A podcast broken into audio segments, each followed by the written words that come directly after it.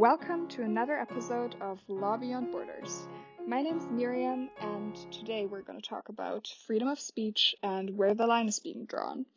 Therefore, I have asked my dear colleague and friend Amelia to join me and yeah, give a little bit more insight on the American perspective. And we will also be talking about um, some current events. And um, the reason why I asked her to do this with me is um, one, because of course she's amazing. She has done many great things. She's a great president. And um, another reason is that she has finished a bachelor's degree in liberal arts with the major in political sciences at the Colorado State University. Therefore, she definitely has a better knowledge of the American perspective of things. She's also lived there half her life, so um, I'm very excited to have her. And let's get started. Disclaimer before we actually get into the topic any opinion expressed in this podcast is of the personal view of the speakers and does not reflect ELSA's view because ELSA is a non-political organization and um, therefore these views are completely personal.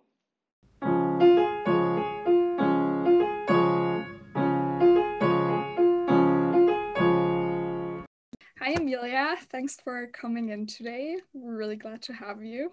Of course, thanks for asking me to do this with you. Yeah, um, I think we have some interesting topics prepared, and um, yeah, maybe we can just start with like introducing us a little bit. So um, uh, today's guest is Amelia, who's my friend and colleague, and she's um, president of ELSA at Tilburg. And um, yeah, you studied liberal arts, right?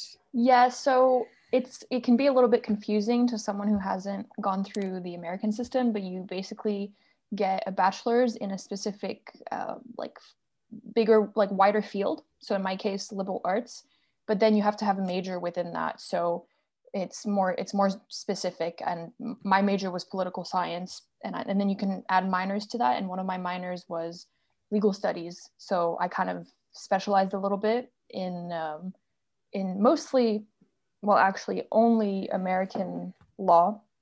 So I wouldn't say that I'm like a scholar or an expert, but I did spend several years studying these things and so I can speak a little bit on it.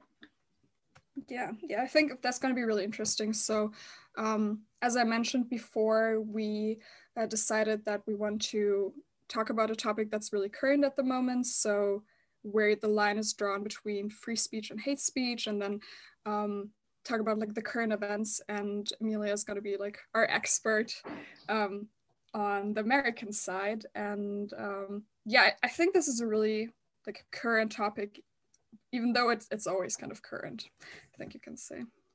Yeah I mean with with everything that's been happening you know recently in the United States but not just the United States because we live in a time of social media that it's unprecedented and there's not really that much guidance that comes from past laws as to how those platforms should be regulated. Is it like you know is it the same as a newspaper or is it something entirely new? Do we need to create a whole new framework in order to regulate the kinds of things that i that are said on social media? So this is i think something that is an issue of course in the united states but not only there. Especially if you look at for example like the rise of conspiracy theories and and um, the kinds of speech that you could argue are not necessarily in the public interest. So I feel like there's just so much to be said, and it's especially for us today because we're both global law students. It's really interesting to have a comparative perspective on it, um, which is why we're also going to discuss a bit about how Germany regulates free speech and speech in general, and um, like contrast the American approach to it with the German approach to it. So, Miriam, you're going to be providing that perspective as well. Yeah, yeah. I mean, um, I don't think I've mentioned so. I grew up in Germany, but maybe we can start with the American perspective or like the American laws that are in place. Yeah. So the United States is, um, as most people know at this point, if they they study our program, it's a it's a common law country. So it's it's it's different from what we might know like here on the European continent in, in the sense that there there is statutory law and there is written law, but that's not the only primary form of law. Something that's also really important is um, court decisions and specifically Supreme Court decisions, because the Supreme Court, as its name suggests, m- makes decisions that are binding upon every other court in the land. So it's uh, it's a doctrine known as stare decisis, and um, in in like regular terms, precedent, basically. So when the Supreme Court decides something, when they interpret something, that binds every other court and every other law making body in the country to follow that precedent, unless a subsequent um, like amendment is made. So, speaking of which, free speech in the US is um, enshrined in the First Amendment of the Constitution, in, in, which was part of the original Bill of Rights, the first set of amendments that were made to the US Constitution. And um, I'll just like read it out quickly because it's not that long. And I kind of want everyone to get a sense of, of um, how broad it is. So it says Congress shall make no law respecting an established establishment of religion or prohibiting the free exercise thereof, semicomma, or abridging the freedom of speech or of the press or the right of the people peaceably to assemble and to petition the government for a redress of grievances. So there's so much in just like packed into yeah. three little lines. and um, the one that the, the part that we're concerned with today is the part, of course, that says abridging the freedom of speech or of the press. And it's that's super broad there's like literally nothing else and there's not been any other amendment in order to like add to that. So maybe you can like kind of show how germany has a completely different approach to the like freedom of speech. Okay okay. Uh, so the way that it's handled in germany where like since germany is a civil law country um, everything is regulated mainly through um, yeah, the legislation. And um, so in Article 5 of the German Basic Law, which is basically the constitution, um, it is said that every person shall have the right freely to express and disseminate his opinion in speech, writing, and pictures, and to inform himself without hindrance from generally accessible sources. Freedom of the press and freedom of reporting by means of broadcasts and films shall be guaranteed there shall be no censorship. So you could say that that in general is kind of similar to um, what you just read out. Um, but the way that it is in Germany is that um, further down this article, there are some um, specifications, you would say? Yeah, yeah. I was looking for the word. Basically, yeah. Um, it is specified what is like what kind of doesn't fall under freedom of speech and there's basically like three pillars what is like not classified as freedom of speech and that is basically um, defamation and insults. So you're allowed to criticize people but it's got to stay in lines. And then you also have youth protection. So everything that is about the glorification of violence um, or any other like youth unfriendly um, content that's also not considered freedom of speech. And then um, there's kind of this general um, article which says that freedom of speech is not in place when, um, no, so it's not considered freedom of speech when it goes against a general law. So another law in like the German system, mm-hmm.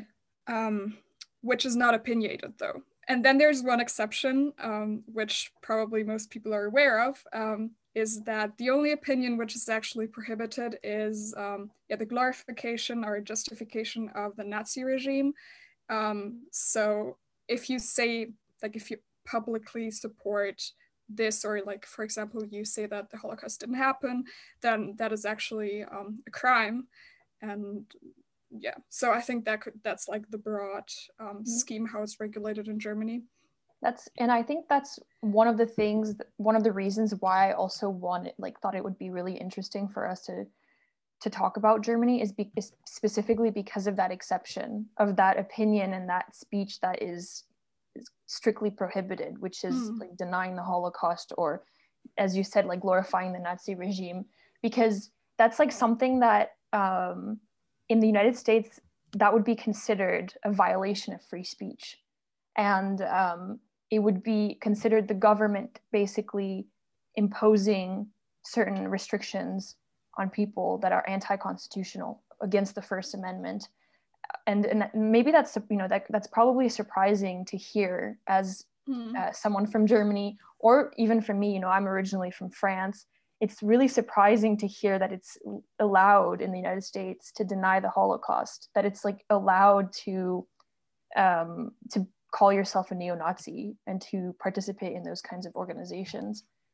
But I can since you highlighted the the basic structure of that of that um, right in Germany, I can kind of go into more detail on how it came to be regulated in the U.S. because yeah. as I as I showed, like it's super broad, right? Like, would you be able to really derive any kind of judgment from just that? Yeah, yeah, not really, right? So like yeah, and that's kind of what the courts were. That's kind of how the courts reacted to this amendment for a long, long time it's it's kind of interesting actually the first amendment even though it was like supposed to be this principle that was like the bedrock of the american republic it, it went pretty much unenforced for until uh, the early 1900s that's when there started to be very consequential court decisions that uh, added parameters to the first amendment.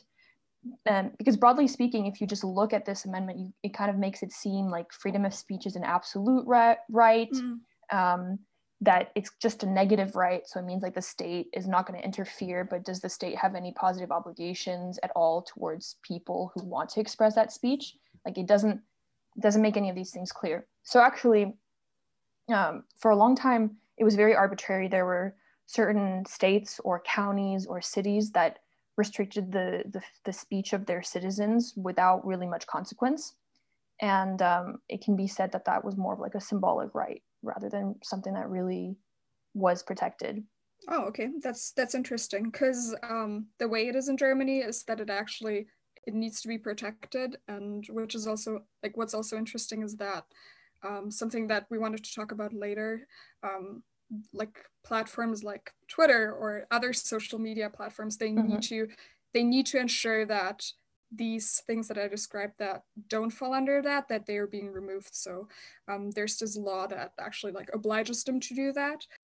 That's honestly something, and we'll definitely come back to this because that was something that we both found super interesting when we were when we were preparing, like leading up mm-hmm. to this podcast, is seeing how different legal cultures approach certain problems, certain rights very differently.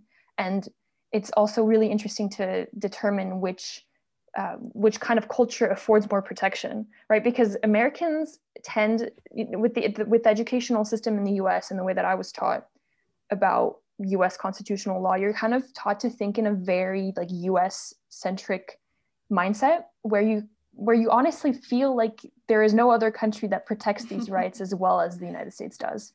And I mean, for you, that's really interesting because you're from France, so you kind of grew up with both, right? Like you came from this other continent basically yeah. and you're like oh this is just not kind of how it goes. Yeah exactly. Like i'm i was always like huh? Really? You know maybe that's maybe there's another approach. Maybe there's another way. Because yeah like as you said france is a civil law country and we have more specifics as germany does. And um, so yeah this is this some sometimes you know this was very surprising to me.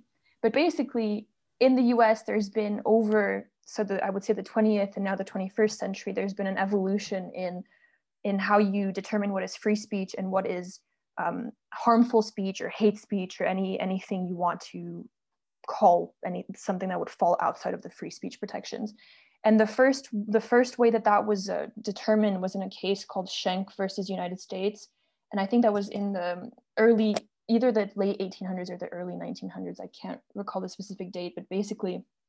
Um, the, the Supreme Court determined a standard that was called clear the clear clear and present danger test. And basically, the to quote a, a part of the case, it, one of the justices says the question in every case are used in such circumstances and of such nature as to create a clear and present danger that they will bring about the substantive evils that Congress has a right to pre prevent. Sorry, the question in every case is whether or not the speech will bring about these circumstances. Um, and so this became known as the clear and present danger test. And that was how um, speech was categorized either as free speech or harmful speech for pretty much half a century. So um, one famous, another famous example from that case is, is like you would not be allowed to stand up in in a in a crowded theater and yell fire without that be con- and you would not be allowed to do that. That would not be con- considered free speech. That would be considered harmful oh. because okay. it would lead to a clear and present danger. So that's kind of like random, right? Like a yeah. random way to determine what is free and what is not free. Um, yeah, it doesn't really seem um, effective or like or objective. Yeah. Yeah.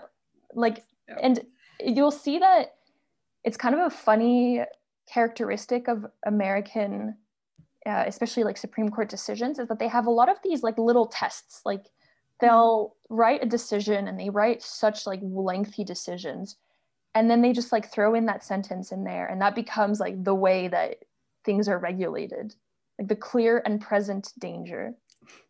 It's i don't know it's it's kind of it's like a quirk almost you know?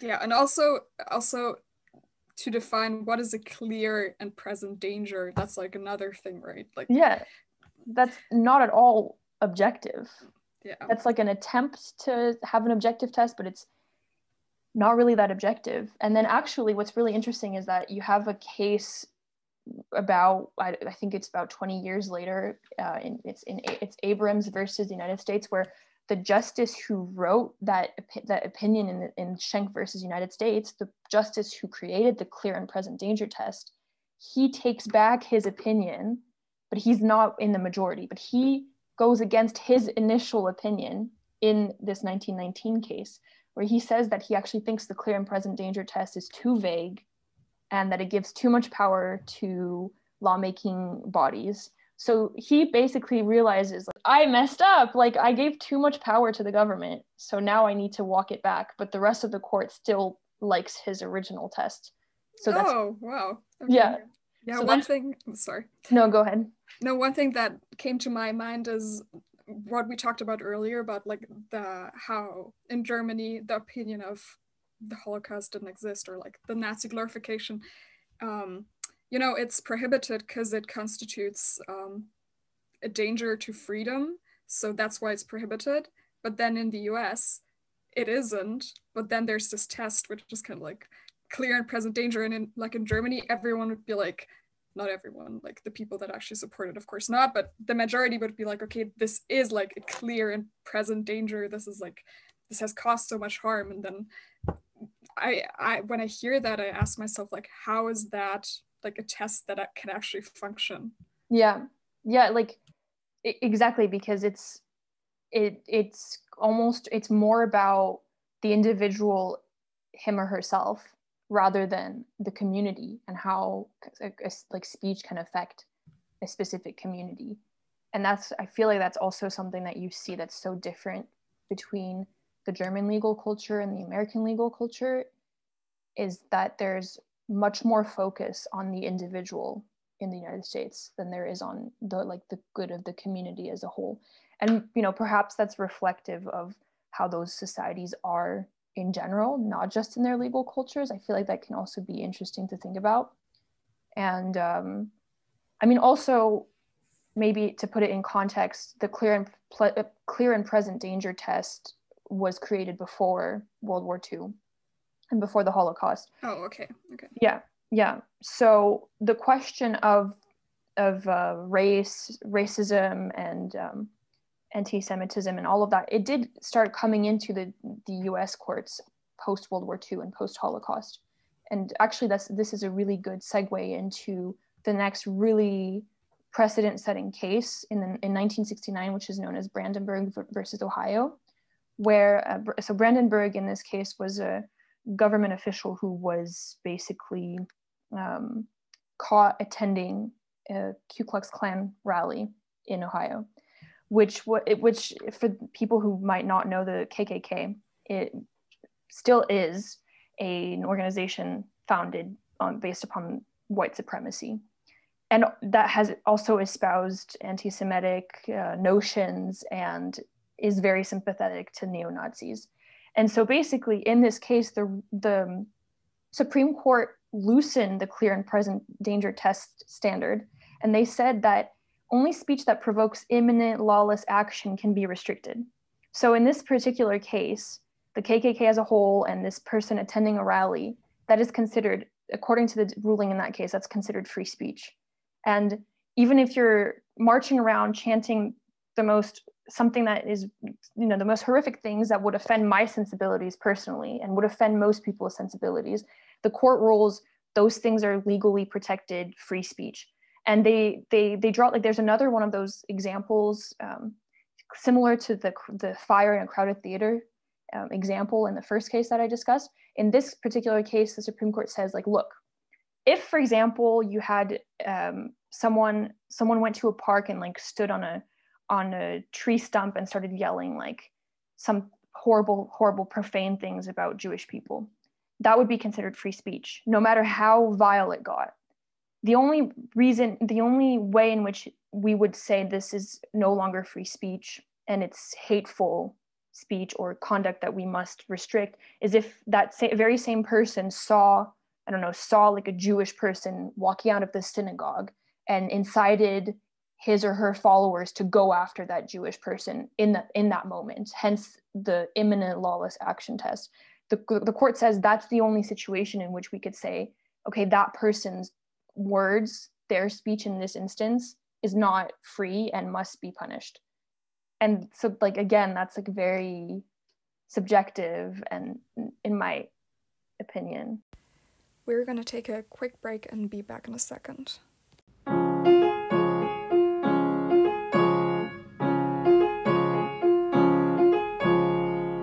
We're back and um, to kind of pick up where we left um, amelia wanted to um, continue talking about the situation in the us i think and an important case because um, we also plan to talk a little bit about um, freedom of speech in regards to the Twitter scandal and Trump, and um, yeah, to put that into context. Exactly. Yeah, I think it's it, it, that's that's why you know I've been going into more detail. Well, not like a extensive amount of detail, but I've been explaining some of these different cases because I think it's important to see the evolution of how it works in, in the U.S. and it's important to understand that um, one of the from an outsider perspective, one of the reasons why it seems like things are maybe not regulated in a very strict way in the states is is is almost by design. It's because of the way that the common law system works. Unfortunately, or maybe fortunately, viewed from a different perspective, there's no strict there's no necessarily strict guidelines on what free speech and hate speech is. So it's like you have to take it all into into context. And um, with the 20th century, as I was mentioning earlier, we saw these two different tests the clear and present danger test and the imminent lawless action test. And in addition to those, you actually have like a whole other almost um, um, category of Supreme Court cases in the 20th century that are mostly concerned with pornography, obscenities, and those kinds of uh, those kinds of things. I don't really think that they're super relevant to our conversation right now, especially because it's a, it's a lot of each case brings about different, very subjective tests that don't have much bearing on what's going on nowadays. So I don't think it's necessarily important to go into detail, although I do think it might be interesting to mention that briefly. But the last thing I actually did really want to talk about is um, a case that happened in 2012, and it's pretty relevant to our con- the conversation that we're about to have on like Twitter and Donald Trump. And that's the case of Snyder versus Phelps.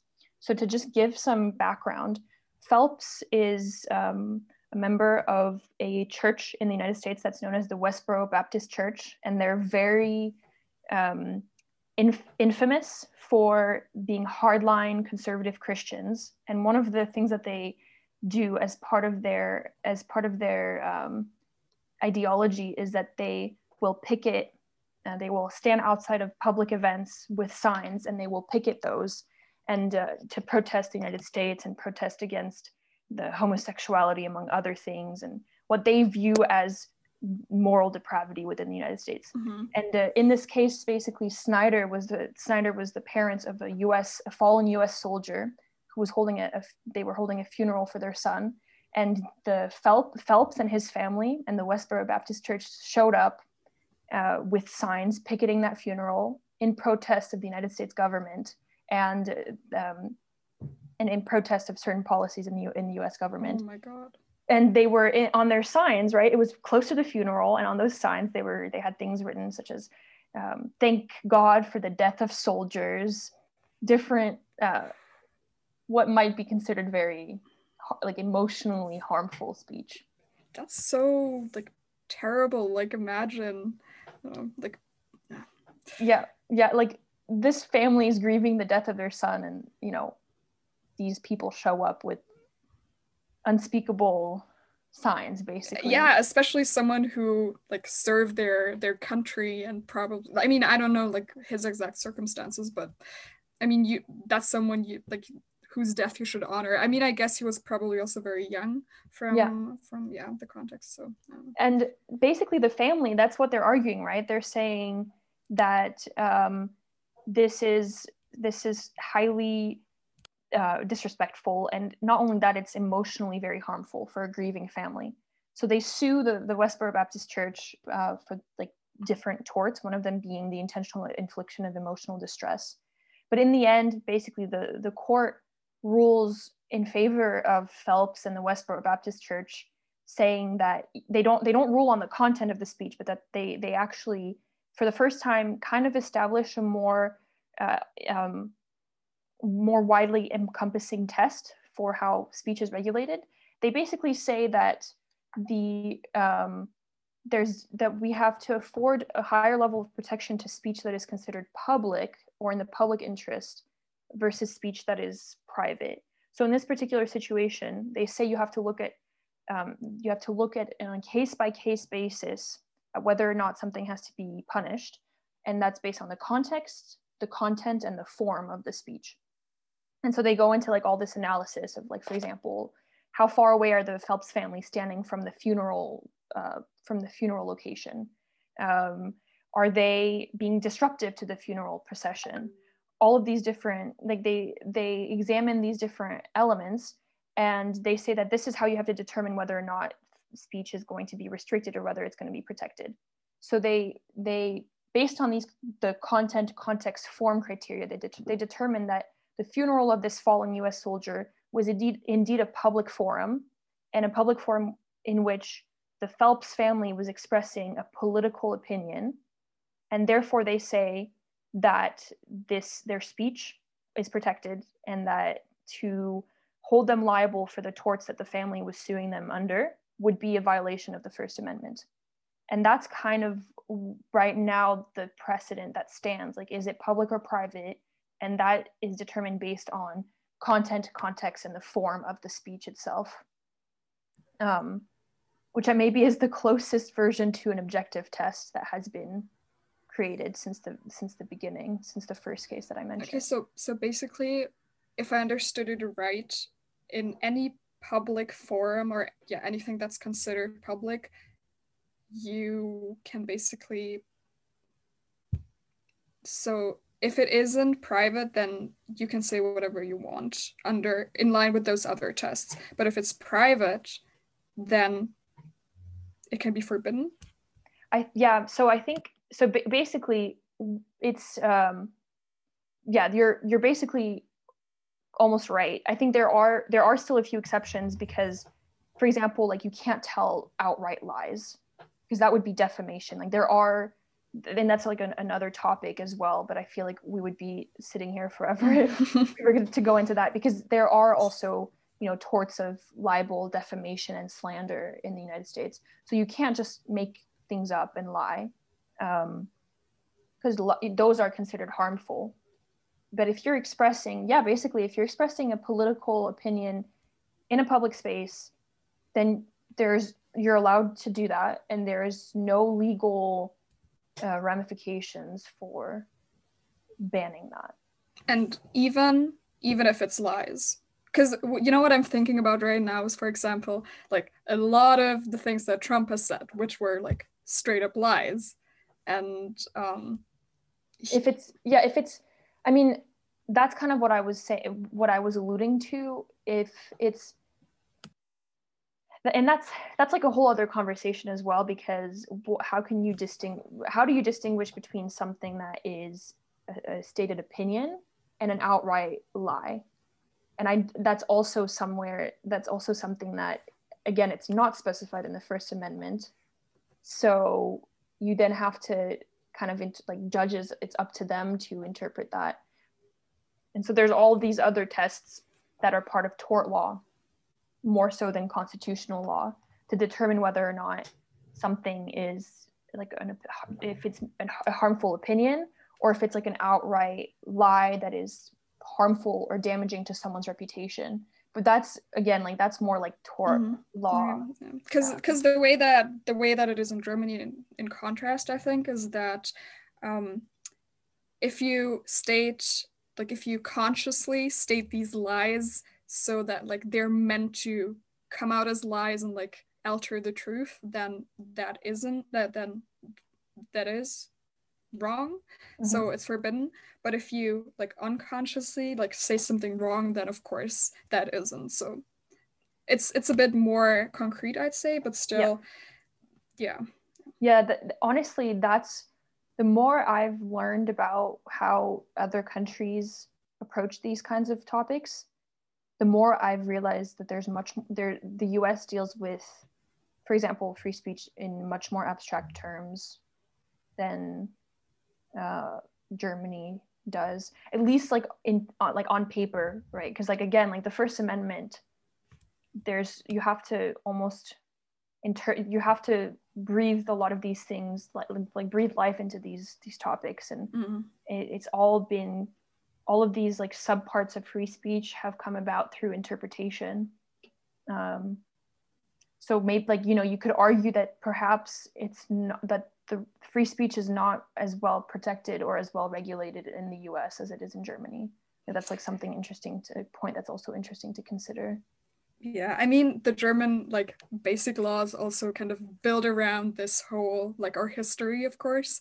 So yeah. like everyone's very like determined to um to yeah not have these extremist people to people not having like publicly tell lies and yeah I think because like you you would hope that people have learned from from their mistakes yeah um, that, that's that's so true like that history has such a bearing on how these things end, end up being because if you look at the constitution and the, the bill of rights those are a product of the fact that the us you know had recently claimed its independence from a colonial empire and from an oppressive government. So of course, it, th- those amendments were created with as little word wording as possible because the at least you know what people what constitutional scholars say today is that the original intent of these amendments was to basically keep the government as much as possible out of people's lives. And if you fast forward now like two centuries later we live in a world that's so complex beyond anything that these you know the founding fathers of the us constitution ever could have imagined that of course there's so many things that we have to interpret and adapt to our modern circumstances. Um, in effect kind of making the first amendment maybe like it, it seems a little bit outdated compared to um, it seems maybe a little bit outdated compared to what for, for example germany has because germany, yeah. germany's laws clearly have been influenced by much more recent events. Yeah, that's what you mentioned to me when we talked, as, like for the podcast preparation as well, right? You said there was like I don't know, 20 or, or, like around 20 amendments in the whole like history of the Constitution. I don't know the exact number, but yeah. um, you would you would think like, okay, this is like yeah, almost like two centuries ago. How how should this effectively and accurately like regulate today's society? So right, like I I forget myself the exact number. I think it's 25 or 26. I should know this. But uh yeah, if you think about it, it's kind of crazy, but it, it really shows you though that there is this kind of this um this deference, this level of of respect for the Constitution in the US. Like the Constitution is really almost seen as like a sacred document, you know? Whereas I like to joke that in France, anytime we don't like our form of government, we tear up the Constitution and make a new one. we're literally on our you know we're on our fifth republic we've had many constitutions and we're not attached to it like yeah we are attached like yes we are constitutional democracy and everything but if we think that there's something that needs to be changed, we change it.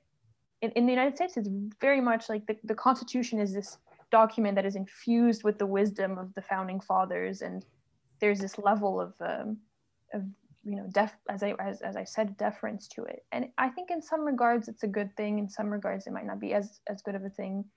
It's it has like let's just say the Constitution is like has blueprints, and then the job of the courts and of scholars over the last two centuries has been to kind of build on top of those using those blueprints build the foundations and then build on top of those foundations. Yeah. I mean it's also just because like the common law system works so differently. I mean i can't imagine studying like you know law in the us i imagine that to be kind of mess to say it like like that because there's so many just like cases and maybe that's just like the way that i grew up because i think germany's kind of set to be one of the most like systemic legal systems and everything has like its paragraph and its book and its place and its system yeah. and um, i mean i really like that um, but um, yeah there's definitely perks to both right yeah to me it's it's like i have a foot, a foot in both because you know france obviously was where you know napoleon was French and he kind of revolutionized the way that the law worked and he was one of the pioneers of you know the, the civil like civil law systems mm-hmm. as we mm-hmm. know them today so I have as a friend like growing up in France like I have a lot of res- respect for that but you know I also spent a lot of time in the US studying US law so I also see a kind of uh, I do see like a kind of of beauty and academic interest in the common law I for me, both are fascinating systems that have their benefits and their disadvantages. Yeah, yeah, they definitely are. Um, yeah.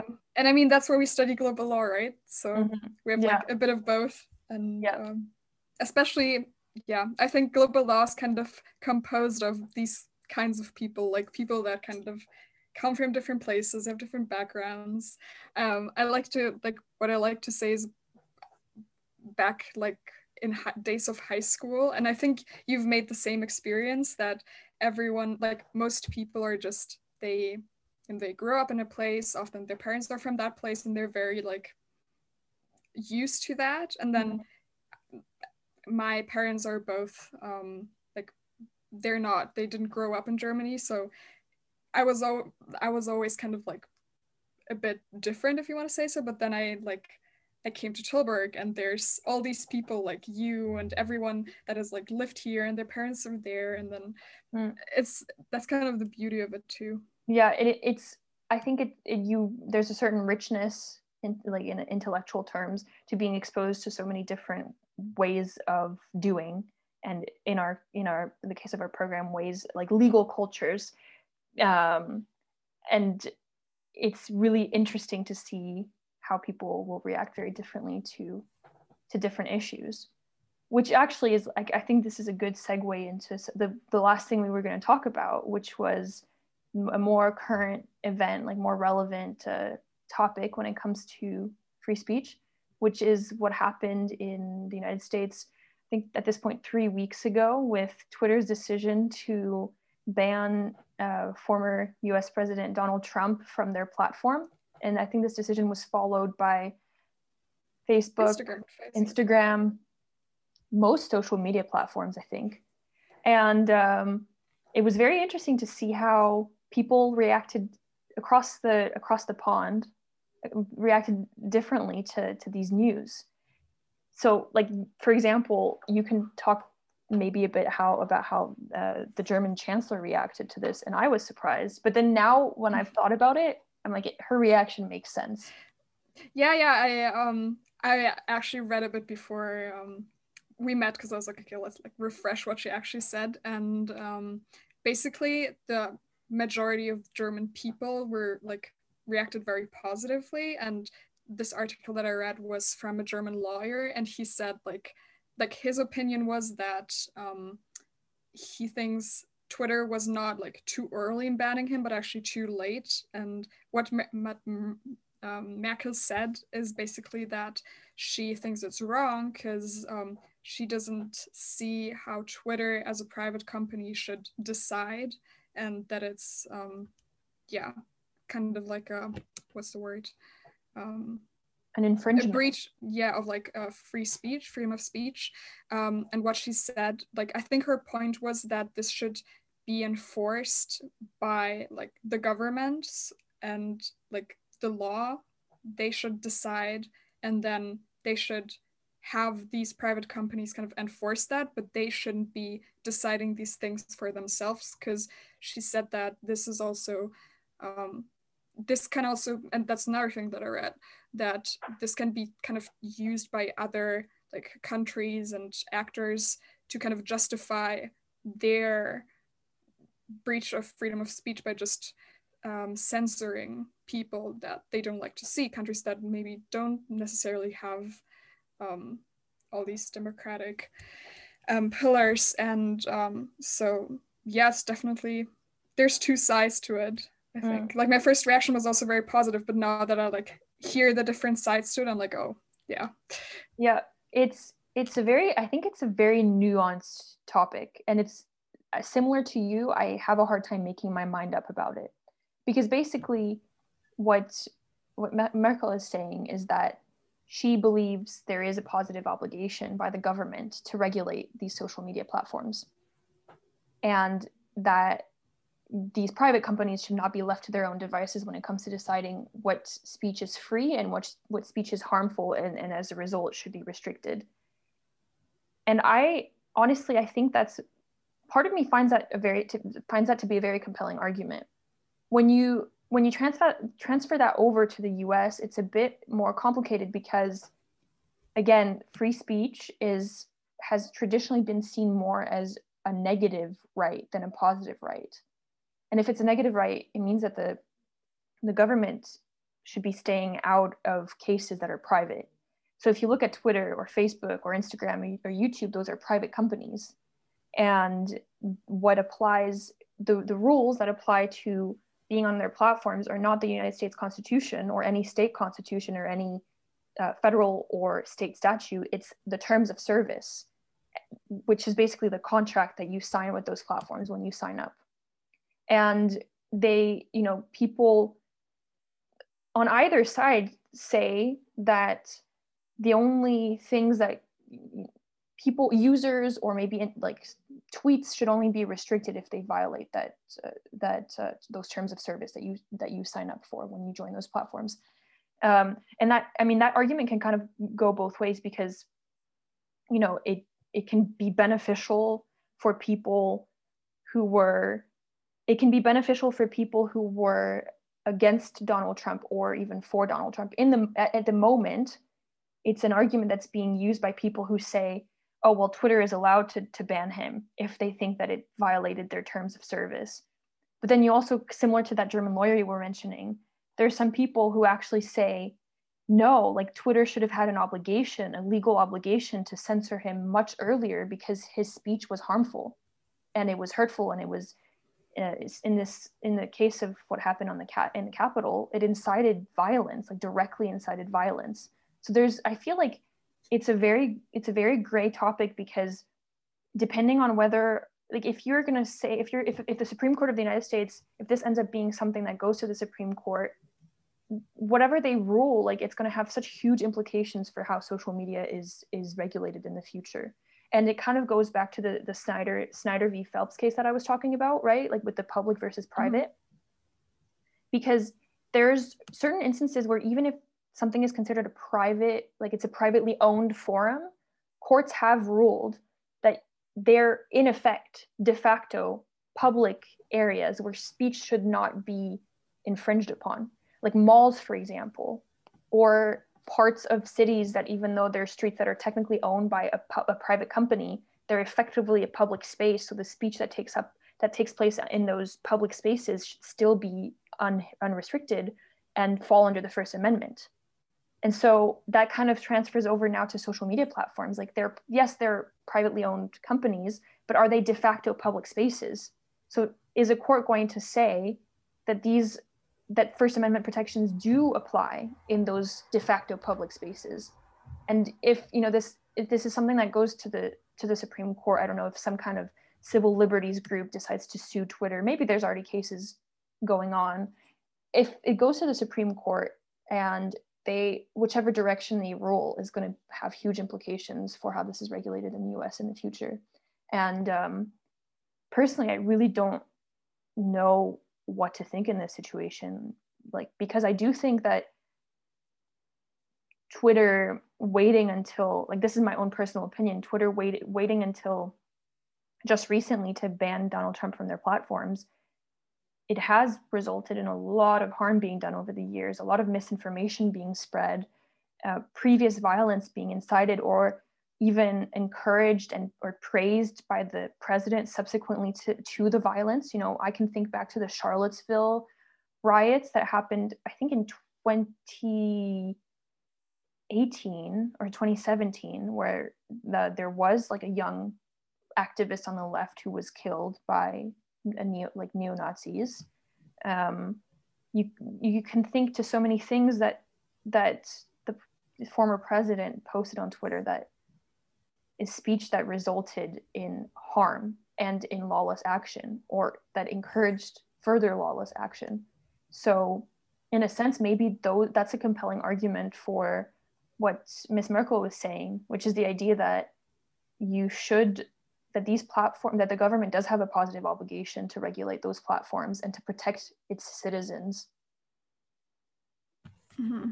so yeah it's very like i think this just shows again kind of what we talked like before how the common and civil law and like in, in our cases germany and the us they just have so different approaches that like mm-hmm. result in such a different um, result um, and yeah can have such different implications on the on the population and i feel like it's also relevant because in the future as i said like these our world is becoming complex beyond anything that people could have imagined 200 years ago. And you know violence being incited through twitter uh, misinformation and fake news being spread through twitter is is not something that's going to stop today or tomorrow. If anything it's only going to get more and more prevalent. Because we you know 20 years ago there were only a couple million people who were connected on the internet. Now we have billions. And the potential there is huge. And also these companies you know twitter facebook youtube all of that they're starting to acquire a significant amount of power that mm-hmm. is almost making them like their own lawmaking bodies. Like i think facebook even has its own supreme court. I was reading something about that. And to me like that's we have to get ahead of this this problem if if not you know try to limit it because it's a problem that has already started to really become more consequential. And there have i my personal opinion is i think governments need to start positively regulating these social media platforms and and, and the speech that is put on there should be probably subject to certain restrictions. But again it's you i think you mentioned this earlier. This is also something that is coming from the perspective of uh, democratic countries and liberal democracies um, because we have a certain level of trust in our government to protect those rights.